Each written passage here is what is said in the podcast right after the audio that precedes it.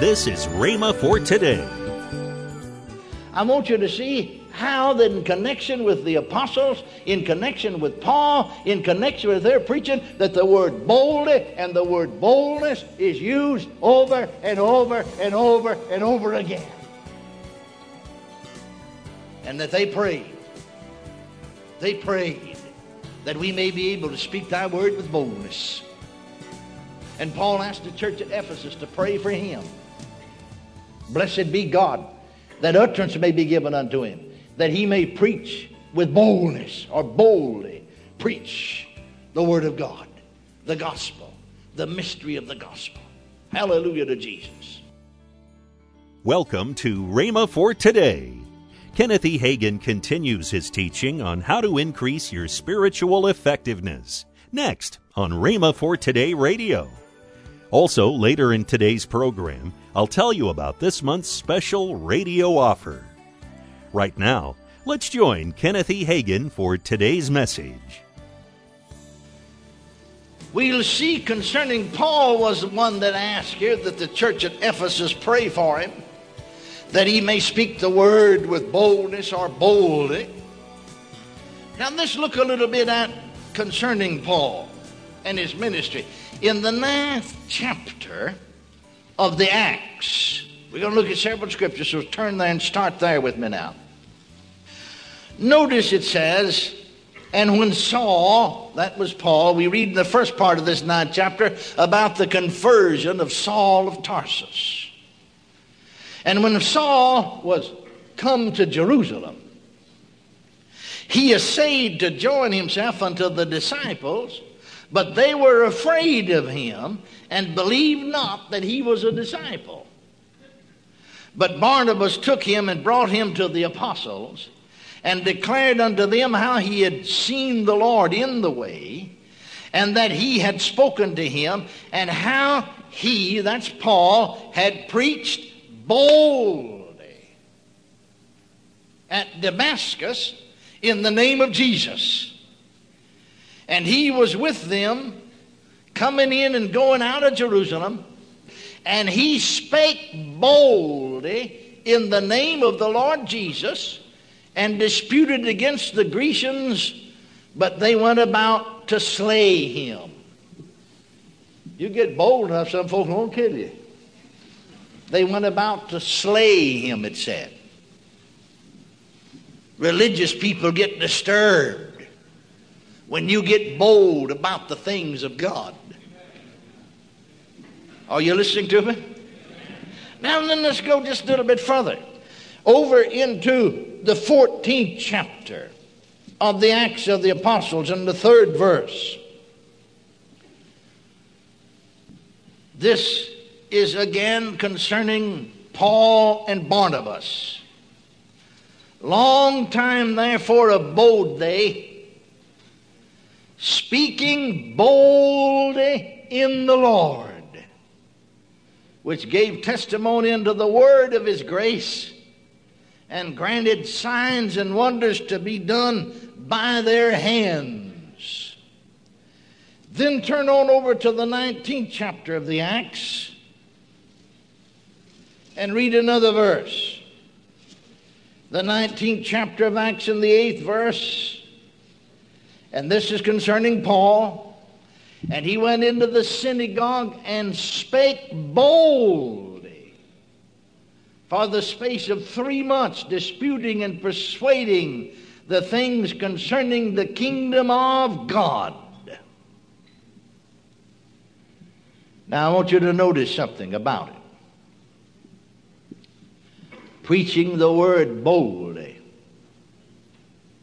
Boldly in the name of Jesus, it said. Boldly in the Lord. It produced two things primarily. First, signs and wonders. Hallelujah. You see, Jesus will back you up. Be bold enough. Oh, I know some people will call it fanaticism. But be bold enough to put yourself out on the end of the limb. If he doesn't come to your rescue, you're gone. And that's when you'll see God move. Amen. But it takes boldness. You got to dare to do it. You got to dare to do it. I wanted you to see this. I don't know. I just never seen it that way before.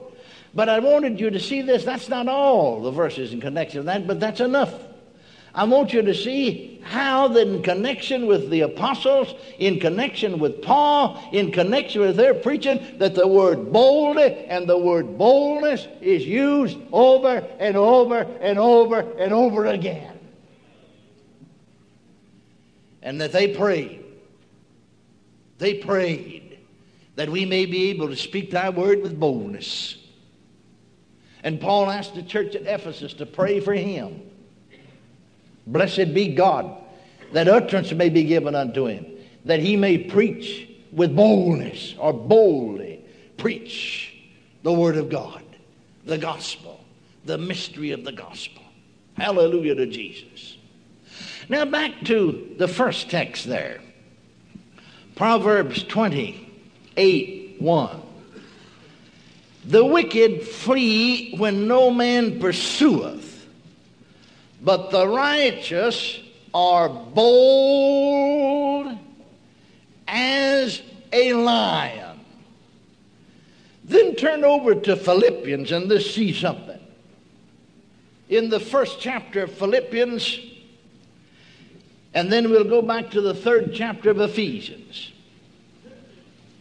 Hallelujah. Philippians 120 according to my earnest expectation and my hope that in nothing I shall be ashamed but that with all boldness as always so now also Christ shall be magnified in my body whether it be by life or by death.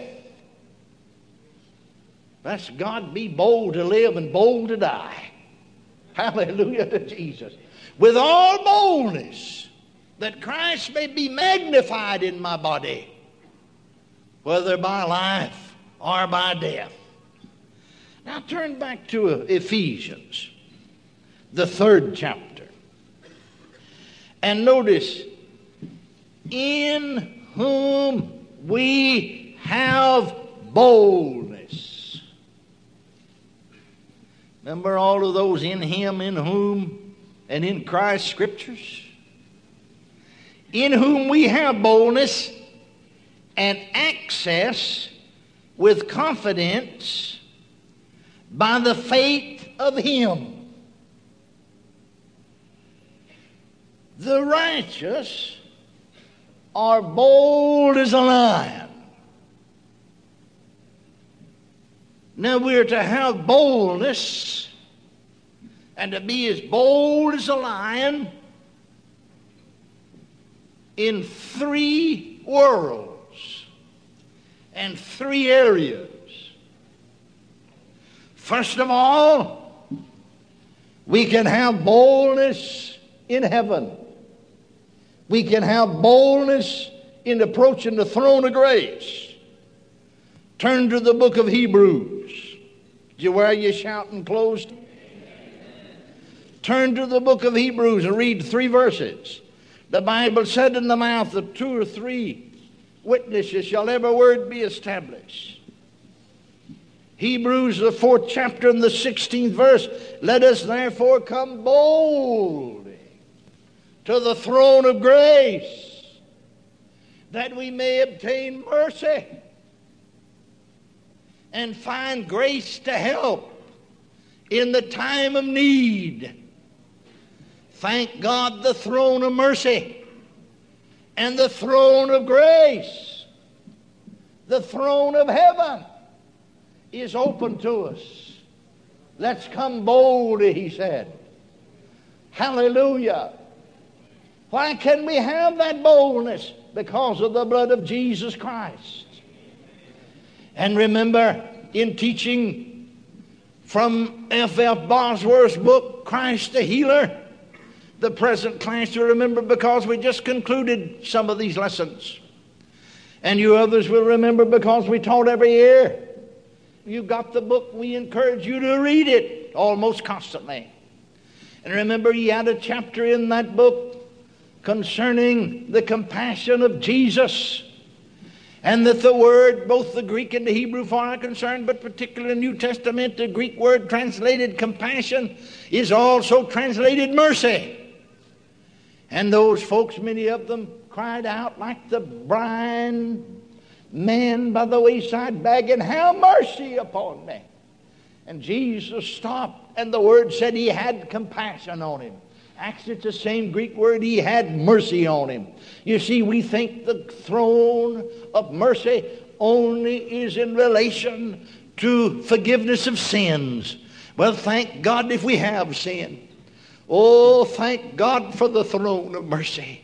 Thank God for the throne of mercy. Thank God we can come bold and not arrogantly. No, if you've missed it uh, and sinned, all the arrogance is gone out of you. Amen. But thank God you can come boldly and find mercy and find grace. Unmerited favor, thank God. But I'll tell you, the mercy of God extends further than the forgiveness of sins, also to the healing of diseases. The same compassionate, merciful Jesus is seated there at the throne of God, and it's to Him I come boldly for mercy. That means I come boldly for healing. Yeah, we can be bold about it. Welcome to Rhema for Today with Kenneth and Lynette Hagin. You can find more great materials by Kenneth E. Hagin, Pastor Hagin, and the rest of the Hagin family by visiting our online bookstore. Right now, I'd like to tell you about this month's special radio offer. This offer begins with the two CD set from Kenneth E. Hagin entitled Hold Fast to the Word. Also from Kenneth Hagin, the four CD set Man's Impossibility, God's Possibility. All this for the special price of $25. That's $17 off the retail price. Call toll free 1 888 Faith 99.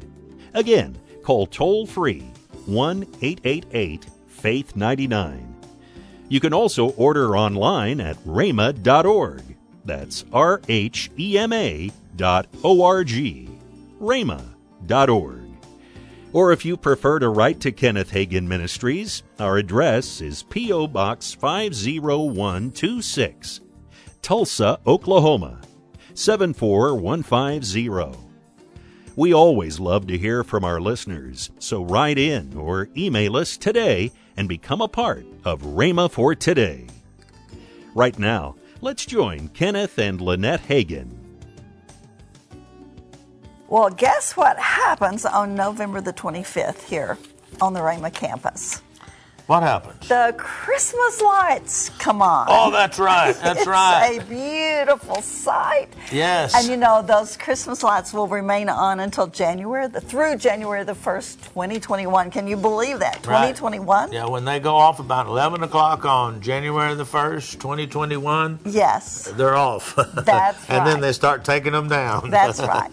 You know, and I'm especially proud of this year because Uh, one of our grandsons is in charge of the Christmas He's in lights. charge of putting, getting the Christmas lights put up. Yes. And he's doing a great He job. He is doing an awesome, awesome, job. awesome job. Awesome job. Call 1 888 Faith 99. That's toll free 1 888 Faith 99. Tomorrow, Kenneth E. Hagin will continue his message on how to increase your spiritual effectiveness. That's tomorrow on Rhema for Today with Kenneth and Lynette Hagin.